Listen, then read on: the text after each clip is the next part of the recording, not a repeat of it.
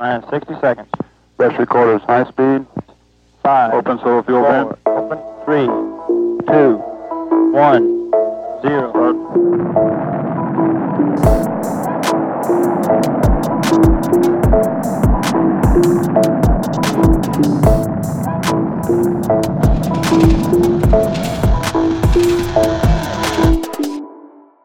The podcast Na rozcestí or Crossroad invites Oksana Dutchak, who is the deputy director of the Center for Social and Labor Research in Kiev and the co-editor of Commons, Journal of Social Criticism. He's an activist of Essential Autonomous Struggles Transnational, or EAST, and one of the initiators of the manifesto, The Right to Resist, a Feminist Manifesto. She holds a PhD in sociology from the Department of Sociology in Ihor Sikorsky Kiev Polytechnic Institute and an MA in sociology and social anthropology from the Central European University. She is now a fellow at the Berlin Institute for Empirical Integration and Migration Research, and she has published extensively on labor issues, labor protests, gender inequality, or socioeconomic inequality. The podcast Na rozcestí or Crossroads is created in collaboration with Alarm and the, the research program Global Conflicts and Local Interactions, which is funded by the AV21 strategy of the Czech Academy of Sciences. The series invites social science scientists whose research addresses important topics and issues of our globalizing world. Today's podcast is moderated by me, uh, Olga Georgiev. Oksana, hello, welcome, and thank you so much for uh, joining us today. Yes, thank you for the invitation.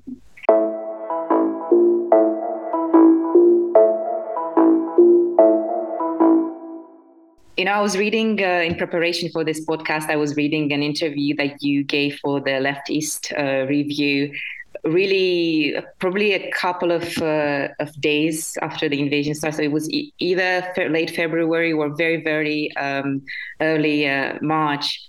Um, it was so it was like more than half half a year ago. And it was really striking to read it now, six months later, following the latest news of uh, the Ukrainian counter of, offense and advances. Um, it seems to me that many things that were very clear to you then became clear to many others only after Ukraine had managed to prove its capacity to resist and, and push back. And uh, in particular, it was interesting to read this quote from you, and I quote you here. Some leftist people are saying that the way out is to negotiate and agree on the neutrality of Ukraine. It is hard for me to support this point at the moment. This position is a little bit colonial, denying also the sovereignty of a country. It is up to the people in the country to decide what they want to do. Um, end quote here. And then two months ago, you have also initiated and co signed a manifesto, a feminist manifesto, The Right to Resist, which was actually a critical reaction to the so-called feminist resistance against war manifesto, which came out in March 2022, which was calling um, against, and I quote here again, adding any more weapons to the conflict or increasing uh, war budgets.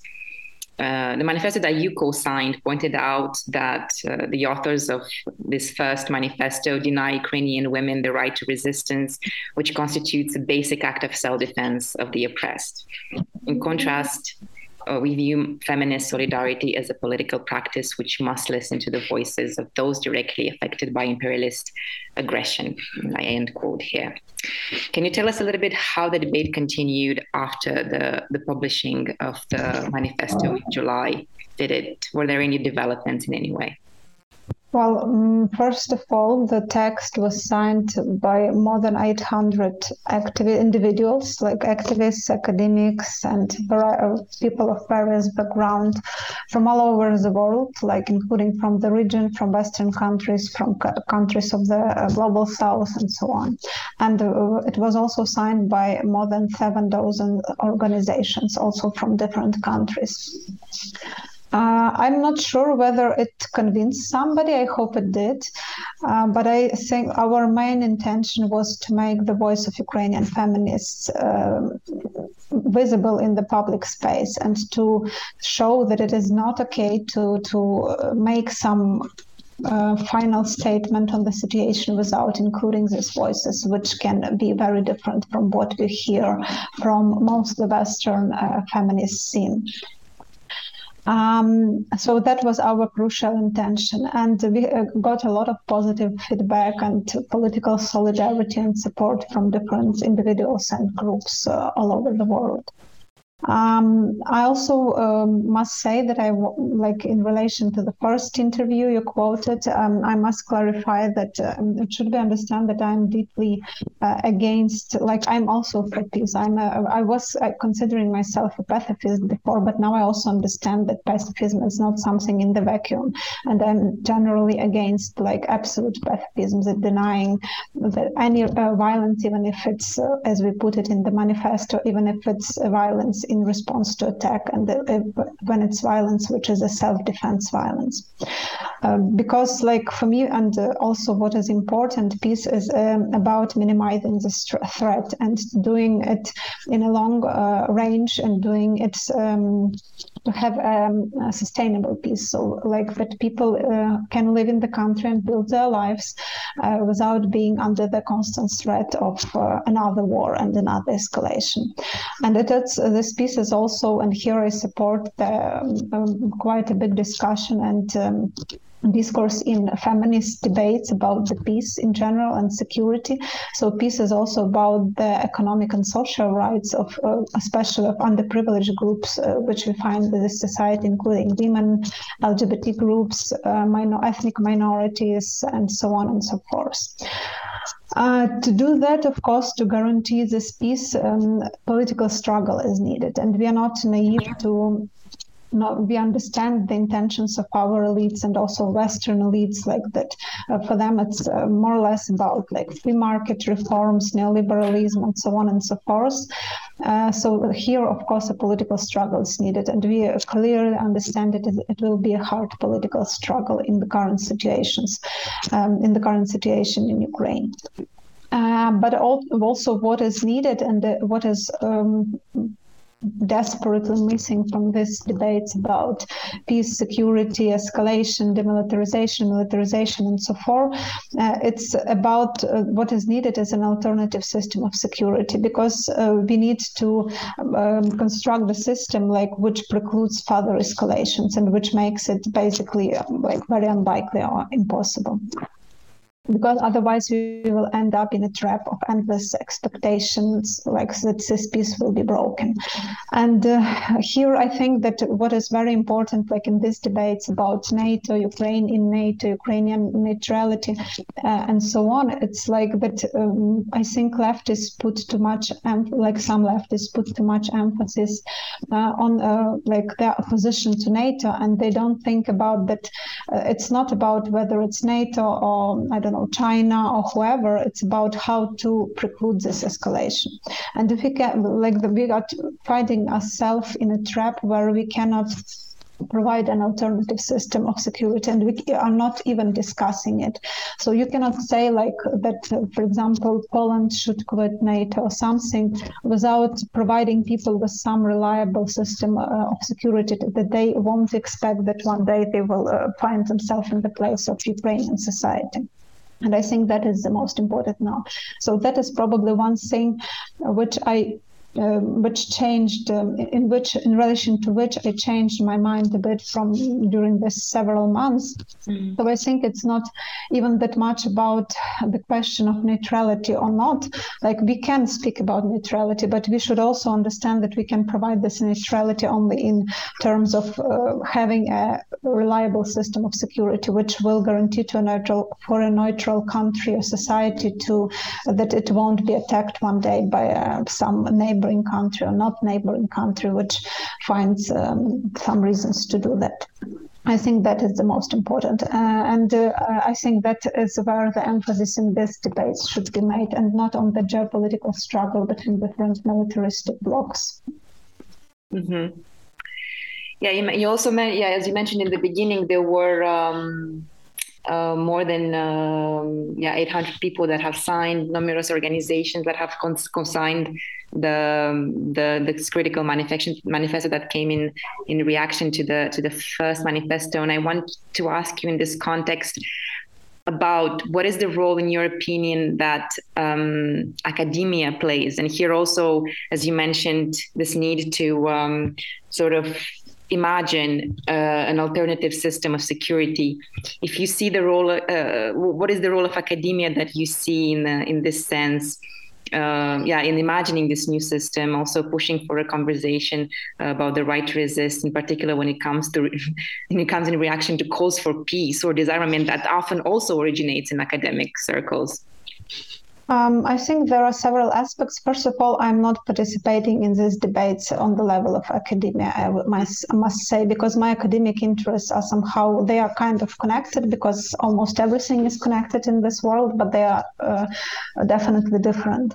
Um, but I must say that I'm deeply disappointed with some aspects of um, uh, academia and its hierarchies, especially when it comes uh, from people who kind of are in theories which should um, push them to reflect these privileges and hierarchies and, for example, West-centric uh, perspective and, for example, lack of attention to local context, local voice one.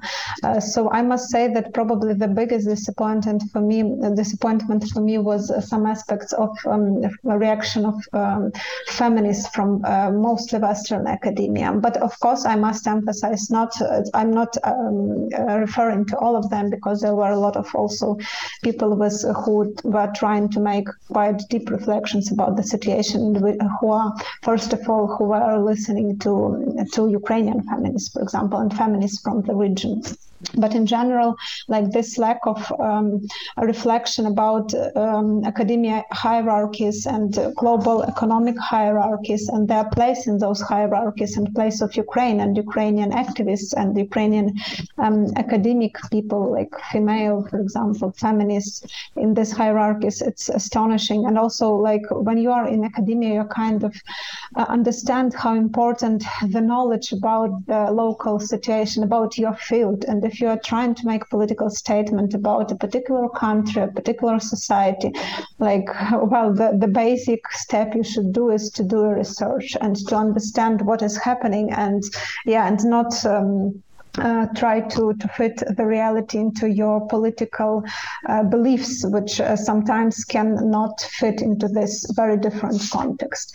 That's, I must say, is, uh, was very disappointing for me. But of course, uh, again, I'm not participating here in like uh, on the side of academia, but also mm, what probably is what I can. Um, name as a bad side of this academia knowledge production and titles production that unfortunately very often um, we listen to people who are kind of uh, academia superstars who have like a lot of uh, titles and uh, teach in a very famous um, universities and so on. And we listen to them only because of their status and not because they are specialists for example in the local context or because they at least tried to to talk talk with people and to understand what is happening on the ground. And that's, of course, a very big problem. And I understand that probably like some time ago, like we in Ukraine, me and uh, like other people, like feminist activists, we are also, we were also doing the same mistake that we were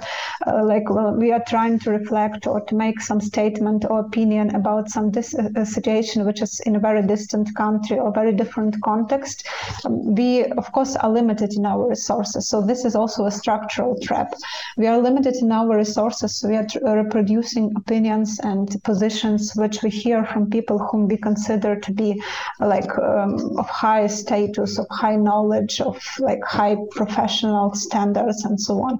Unfortunately, very often this uh, like status and academia and um, the coherence of political statements they do not match. But yeah it's also a structural problem because we cannot know about everything. But probably in this situation it would be better to if you don't know about something and you want to make your opinion about that the best uh, option would to at least to ask if not local people local activists to ask people at least who are doing research about this particular region and have some knowledge about it and not reproducing like some opinion which you heard and uh, from some authority which has a status in academia. That's very, of course, um, yeah, that's a very big mistake and very often made also by us, of course.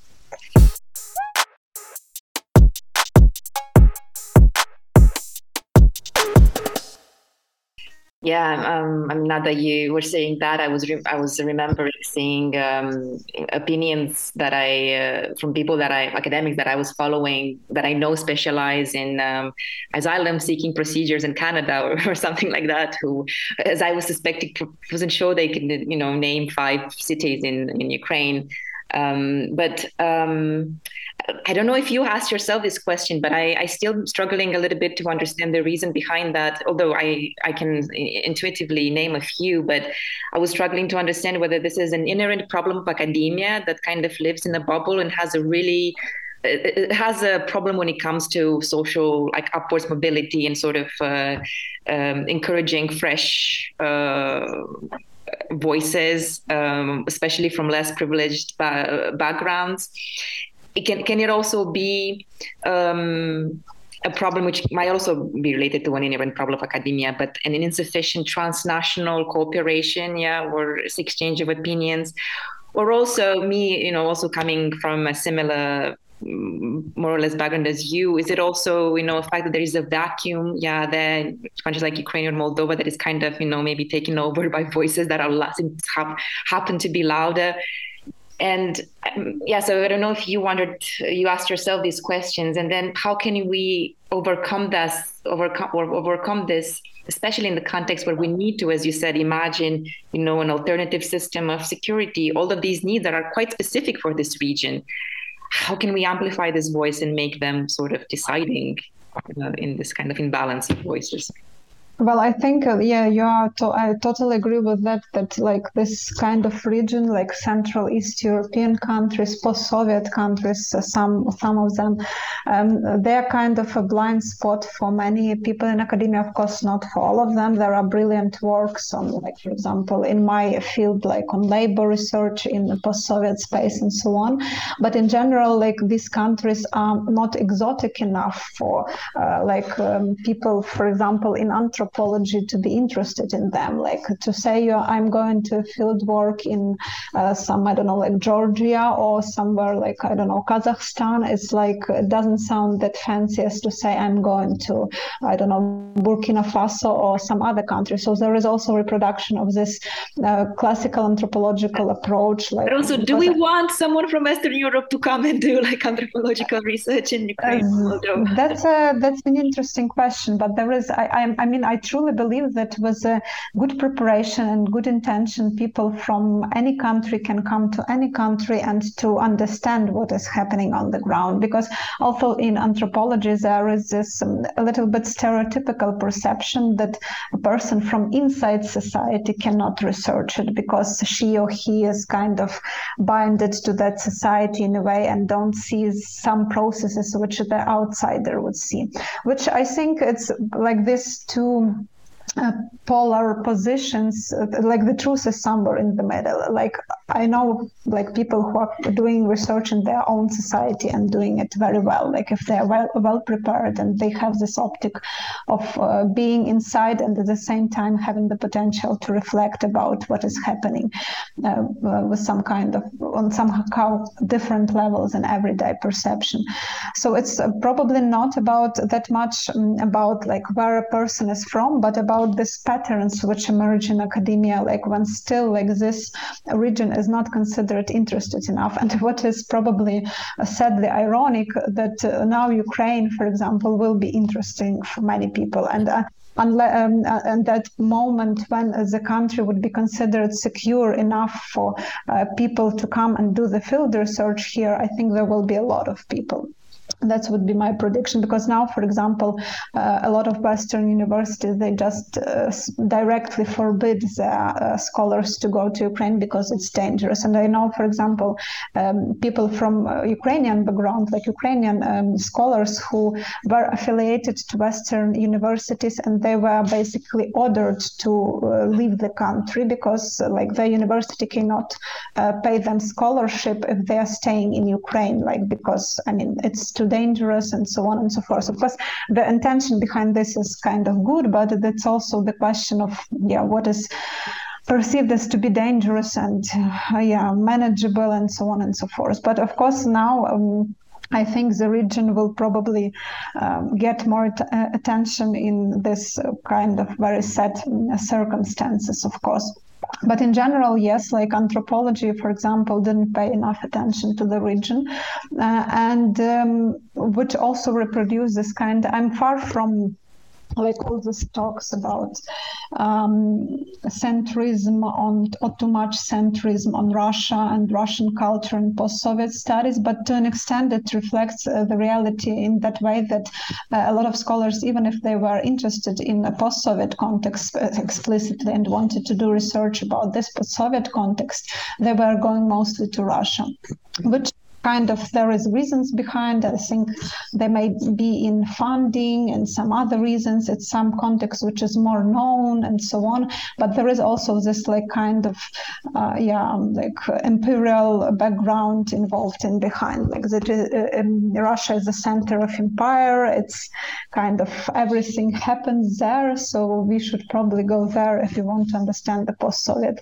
context. Though like um, comparative research of the post-soviet countries countries. Like there were very good works done by about like Russia, Ukraine, and um, Belarusian uh, economic, socioeconomic, and labor processes after the Soviet Union collapsed. Like this comparative research, they show that there were um, very significant difference between the processes which have been happening in different countries. Of course, I mean there must be because they are different countries with different uh, ruling elite, with different civil society, and so on, political and economic processes.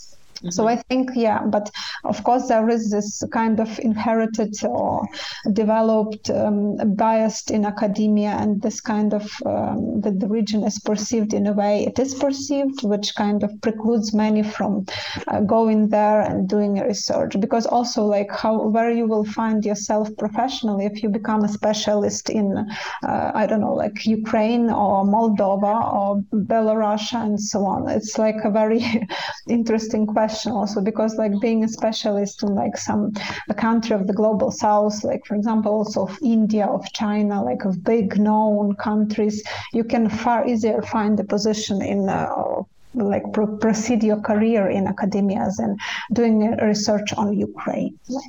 Yeah, I think this also like just boils down to how much academia is still dependent on money, and then money is informed by discourse. And then in order to get money for something, you change the discourse. For example, probably the war changed discourse quite a bit and pointed out to some of the existing ignorance, as you said, when people kind of uh, whoever wants to study the post-Soviet space just goes to Russia, and now you know suddenly, hopefully, you know there be money made available to, to like enlarge a little bit this pool of, of knowledge.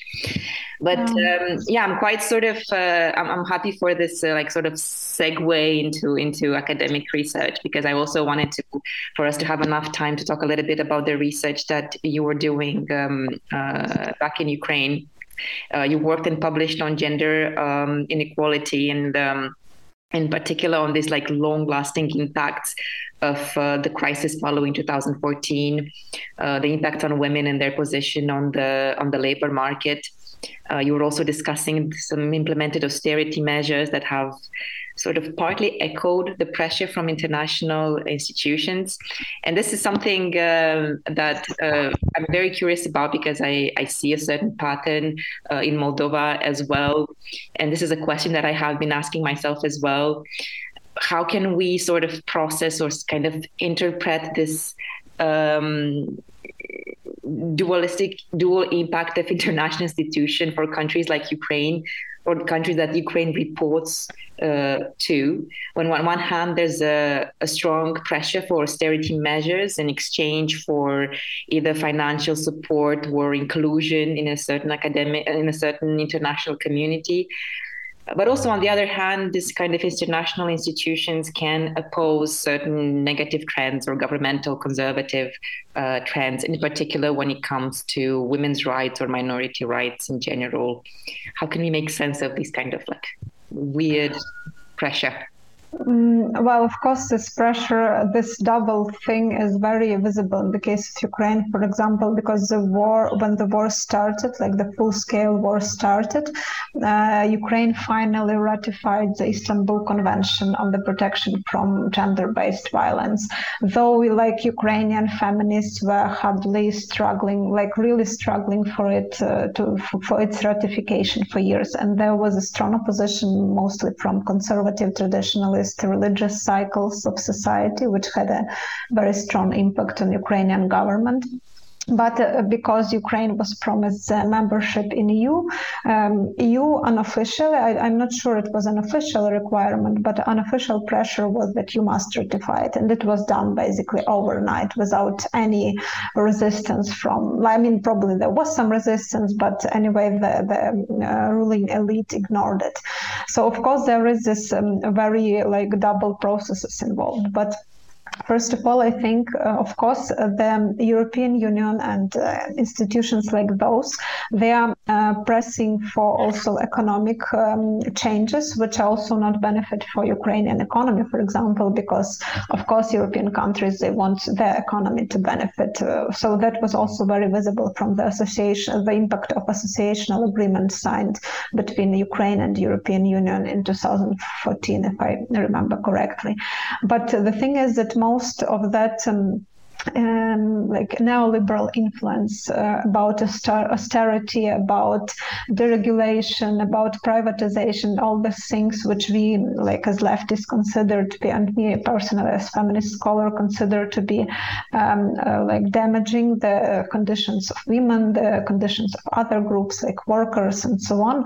Uh, this pressure mostly comes from um, international financial institutions, like um, the, the majority of pressure because because they have a lot of leverage, leverages, leverages to do that pressure, basically Ukrainian foreign debt the main leverage which they are using. So they are uh, pushing for that, uh, for those changes which have a very negative impact in short and long run on people on the ground.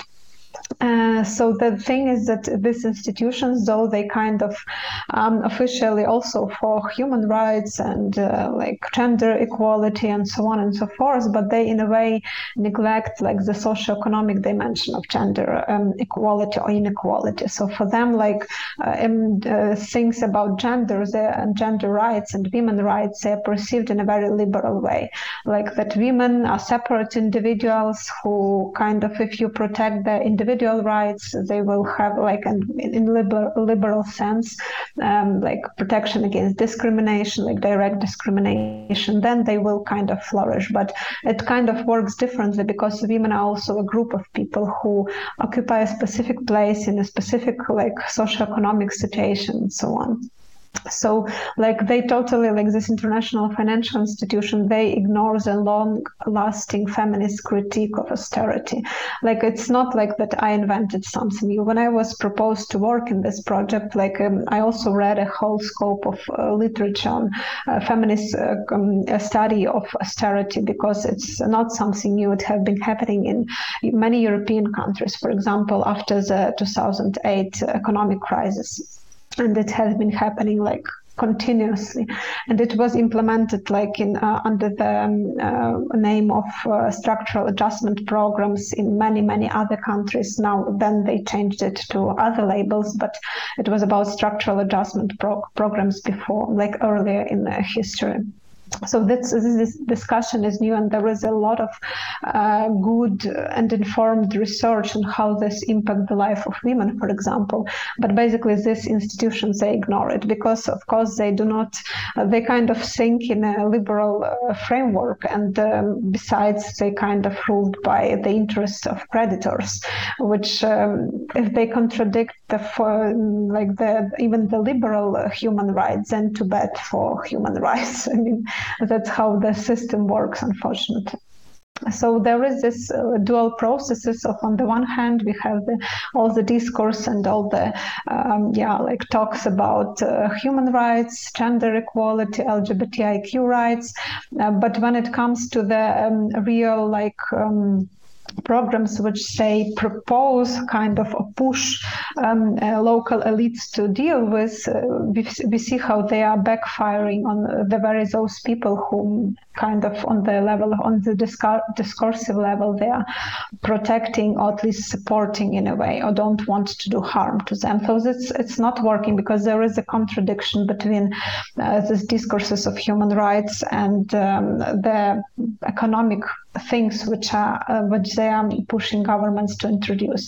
On the one, on the other hand, you should understand that like usually governments of countries like Ukraine and many other countries, they are kind of not against those measures because uh, they are like advisors and the economies they were brought up by the mostly by Western and sometimes local economic school, which is dominated by these ideas of free market, of individual freedoms, of kind of small state. Um, protection of business rights, investment climate, and so on and so forth.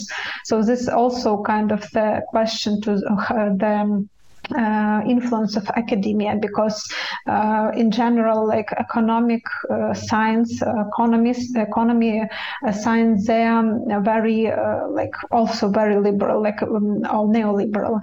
Like when we're speaking about like uh, social sciences like um, sociology or social anthropology sometimes history, uh, they are more um, leaning to the left, like to social, like to social democratic at least, and often to the radical left.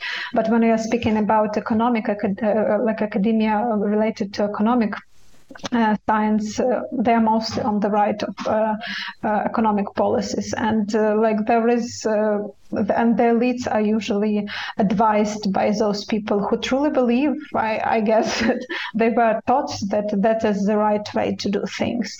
And of course, that's kind of influence the general uh, attitudes and um, general modes of operating of the whole political elite and economic elite of the country. And there is, of course, the question of interest because elite is interested in uh, in doing this way, in doing what is uh, told them to do, because that's what what benefits business and businesses they're like also uh, the agent of whose interests they are very much concerned far more unfortunately than the, the interest of other groups or other um, yeah agents of society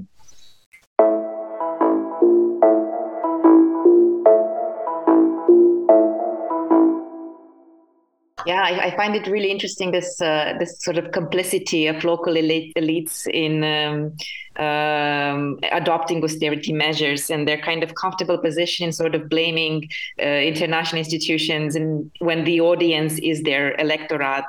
Um, and I think you were um, I, I, if I remember correctly in your paper, you were talking about this sort of fa- facade equality versus sort mm-hmm. of uh, real equality. And what I thought about that, I mean, for facade equality, I, I imagine the the audience is uh, the international institutions, if I understand correctly. You know, just yes, and uh, and local liberal civil society also, because for them it's important. So that's what I they think should be. Mm-hmm.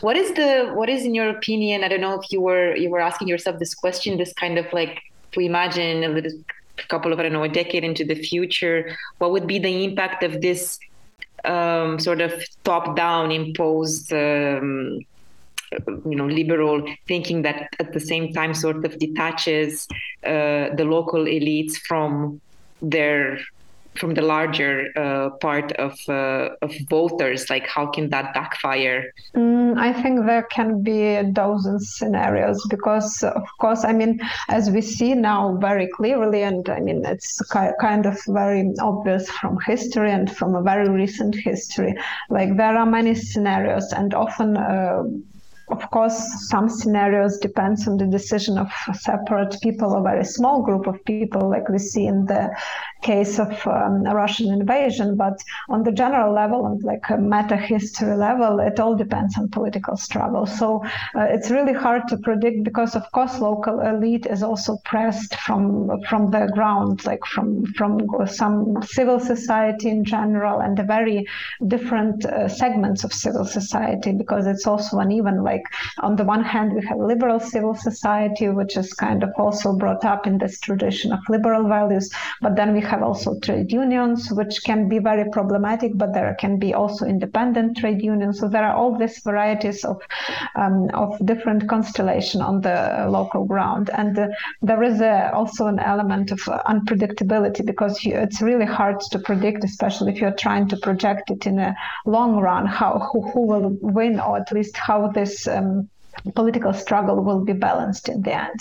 Because, yes, of course, in uh, societies where elections matter at least something, like not like in Russia, for example, but for example, like in Ukraine, they're also kind of very problematic, like to decide the future of the country through um, electoral mechanism. But at least we have this change of elite to an extent. There's also still elite. They are still detached from from people. They are related more to the interest of um, the business groups but there is still changing.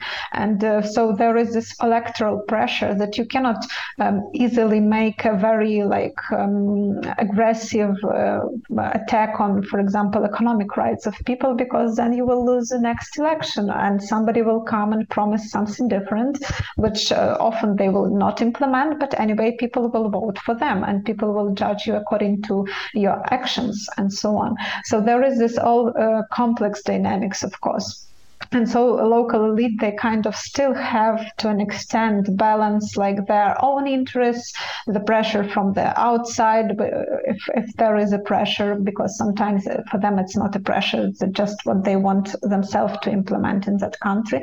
And also the question of uh, different fra- fractions of civil society and like general um, voting like uh, elections because people even who do not do not have access to civil society because you also have to have access to that because especially when we are speaking about like liberal civil society it's not like it's also to an extent can be detached from uh, people on the ground and we kind of observe it in many countries, including Ukraine sometimes. But uh, so there is, should be, people also can have no access to the civil society, but they still have access to voting. If it still uh, matters in this state, and it matters in Ukraine, for example, uh, there is uh, a risk for that elite that in the end they will get a protest voting, and people will just vote for whoever different, uh, just not to vote for those people who have been in power for the last five or four years because they kind of made things which people didn't like. But of course, there is uh, uh, so there is this um, attempts to balance somehow. But um, uh, unfortunately, like in Ukraine and I think in many other countries in the region and beyond the region, uh, this balance is very unbalanced. So, so there is still the pressure from international uh, financial institutions and from local business and from international business. It still kind of make far more uh, difference than the pressure, electoral pressure pressure from civil society. And uh, I think that's kind of symptom of uh, more general problems with um, with yeah with political struggle and political participation uh, on the global scale and in the region. In the region, the difference is probably also that we have a very um, mm, hard situation with uh, trade unions, and unlike in some countries like in uh, in the Western Europe or some countries of Latin America, uh, the unions they do not make a big difference. They are trying to. Some of them are independent and they are doing their own uh, real struggle to protect the rights of workers, but on general level, like trade unions are a weak actor in this uh, in this um, location, like in Ukraine and in the region in general your actually work on, on trade unions was was uh, particularly fascinating for me because of the work that I, ha- I have been doing. So as I was mentioning in the beginning, I, I worked quite a bit on labor migration, so uh, labor rights, but in a quite different context. And it was quite striking to me for me to read some of your findings because um, usually when we were talking about collective power or collective struggle of migrant workers we see all these kind of barriers that prevent that. So and among these barriers are um, high, strong hierarchical relations at the workplace that isolate a group of um, the group of uh, migrant workers for example. So like this market dualism and segmentation a problem of the, their legal background and uncertain legal status language problems um, so all these kind of kind of objective or not objective but uh, easy to understand barriers. And i was um, it was really interesting for me to read your work on the garment sector in ukraine because there you were talking about a fairly homogenous group of workers. They were mostly women if i understand correctly. They're also all ukrainians so there's no yes. the legal aspect of it. They all speak ukrainian um, and yet there is no so seemingly the barriers that I've been learning about do not exist, and yet there is no collective resistance. More, more, even more so, there's a high level of informality, which is again something that I have encountered in studying labor migration, where eh, we, we see that in Ukraine, where people are still activating more or less outside the legal framework even in cases where they're being exploited. Um, how, how, why? Yeah, that's um, a very good question. But um, you should understand that informality of, for example, in Ukrainian garment sector, at least those part of segment of the sector I was researching, it's a very different informality than informality of migrant workers. Like because, for example, all these women, at least on those factories, they were working uh, with um, uh, termless con- contract. I think um, uh, that is called when your contract is signed for indefinite period period of time. So they were all legally employed. They were working formally, um, and um, yeah. But uh, of course, that's not uh, what happens in all Ukrainian garment sector. There is a huge part of it which is totally informal, like when people don't have contracts. But as I was researching, my interest was in factories which are producing pro- for Western brands. Um, uh, these factories they were trying to keep everything fine on the paper so they were employing these people according to Ukrainian legislation and everything.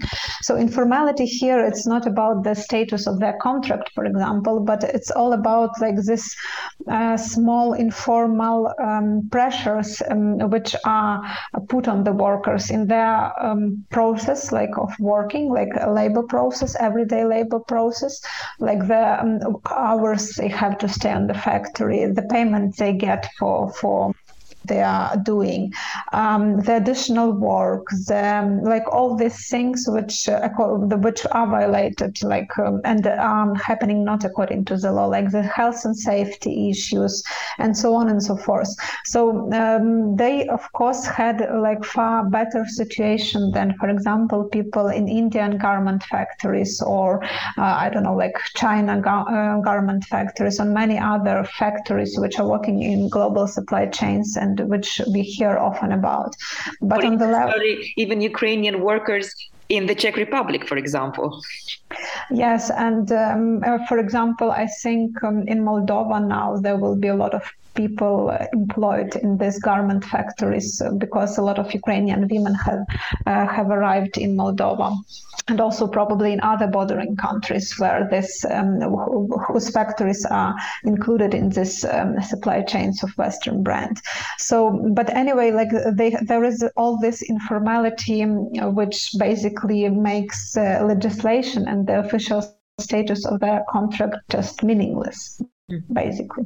Um, and also, a, a, big part of this informality is the pressure which employer can uh, make on them can make on workers like because um, we uh, when, while doing the research we found several cases of people uh, complaining people trying to protest even some attempts of spontaneous strikes but it's very uh, easy to get rid of those people. You just basically make them go and their official contract does not protect them because you can make uh, their employment situation unbearable and they can uh, they will just resign because there is no other way to stay in the factory because their wage drops like twice and they cannot live anymore with that wage. So like all this informality it allows to to make multiple pressure on workers who uh, do not agree who complain who are trying to do something about the situation and so in the end it precludes any meaningful self-organization of workers. Uh, and also like on all these factories there are trade unions most of them. Uh, but these are kind of so-called yellow trade unions or company trade unions which some of them are just basically created because when management wants them to be there because western brand expect the factory to have a union. But this union of course meaningless they are controlled by management and they do basically almost nothing for, for workers involved. Mm, it's uh, like the, the, the picture lo- looks like very um, Mm, without any alternative but of course it's not like that. Uh, because what i see and was what also fascinates me that like mm, there is this aspect of informality which precludes um, trade unions for being from being effective. Uh, there is also the aspect of le- legislation because uh, the state has been trying to change legislation to make it hostile to unions for years and i think they will do it like uh, very intensively in the following months, basically. Um, but at the same time, there are people who are still, and there is also this history of uh, people's disillusionment in trade union because uh, trade union in Soviet uh, Union was something very different from what we perceive as a trade union. It was basically, and many scholars write about that, uh, who were studying um, uh, labor process during the Soviet Union. Uh, those unions were basically another hand of administration. They were doing something very different from what unions were supposed to do. So there, there were nothing about militarism. And people still remember that and they perceive union as a kind of provider of some small social, additional uh, social benefits, which are still kind of diminishing now but in the end they don't perceive trade union as somebody who uh, will stand for your rights and on your side in the conflict with management and will help you to claim something collectively. Uh, so there is also this perception and disillusionment in trade unions um, in a local context. At the same time there are cases which kind of pop up out of nowhere like because for example there is um, a, case which fascinates me as a, a political activist and as a feminist there is a case when um, um, nurses of Ukrainian public healthcare sector organized a trade union uh, quite recently. Like they started this process in 2019, and I think last autumn or something they managed to organize a regional union of nurses and uh, kind of they did it. And they are trying to protest and they are trying to inform people about their rights and to say them how to protect those rights and how to deal with different problems and situations. Uh, so another case which is actually related to migration and which fascinates me also uh, there is a recently created trade union of uh, ukrainian care workers in poland. So those are people who work in the care sector uh, mostly like elder care or child care also. And they created a trade union like also quite recently. Um, and they are operating as a trade union and helping their like um, activists uh, and uh, yeah and now also doing a lot of work related to volunteering and assisting ukrainian um, refugees in poland. Uh, so um, you see that uh, i mean, um, before knowing these cases, I also heard about all these inspiring cases of even undocumented migrants trying to to organize themselves with some sometimes with help from local political and trade union activists and these cases were so um, incomprehensible for me also like because people are in the worst structural position you can imagine but still they kind of um, have the resources probably and uh, competences to do what they are doing and also to have the inspiration to do that. So they believe in what they are doing. At the same time with all this case uh, was these cases i was naming like in ukrainian healthcare sector and also in um, polish migrant care work done by Ukrainian women, it also shows that, yeah, I mean, we have these cases now in front of, the, of our face, and it also the question what has changed, what uh, uh, what was different in these cases, and I think that's a question which are worth uh, answering, and maybe they also signal some structural changes in the possibilities of uh, union operation in Ukraine. And uh, in political struggle in, in, in the country in general, which would be a very good news, I think. But uh, it's also kind of uh, yeah things which should uh, be um, researched further, probably.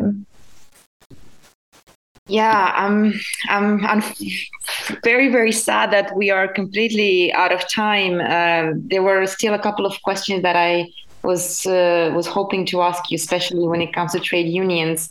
Um, uh, I'm quite excited that you started uh, researching labor migration because I'm really hoping to come across you uh, in the field outside this uh, podcast. Um, Oksana, thank you so much again for your time and for your work for a very very interesting uh, discussion. Um, uh, yeah, thank you very much for, for being with us today. Thank you. Thank you, Olga.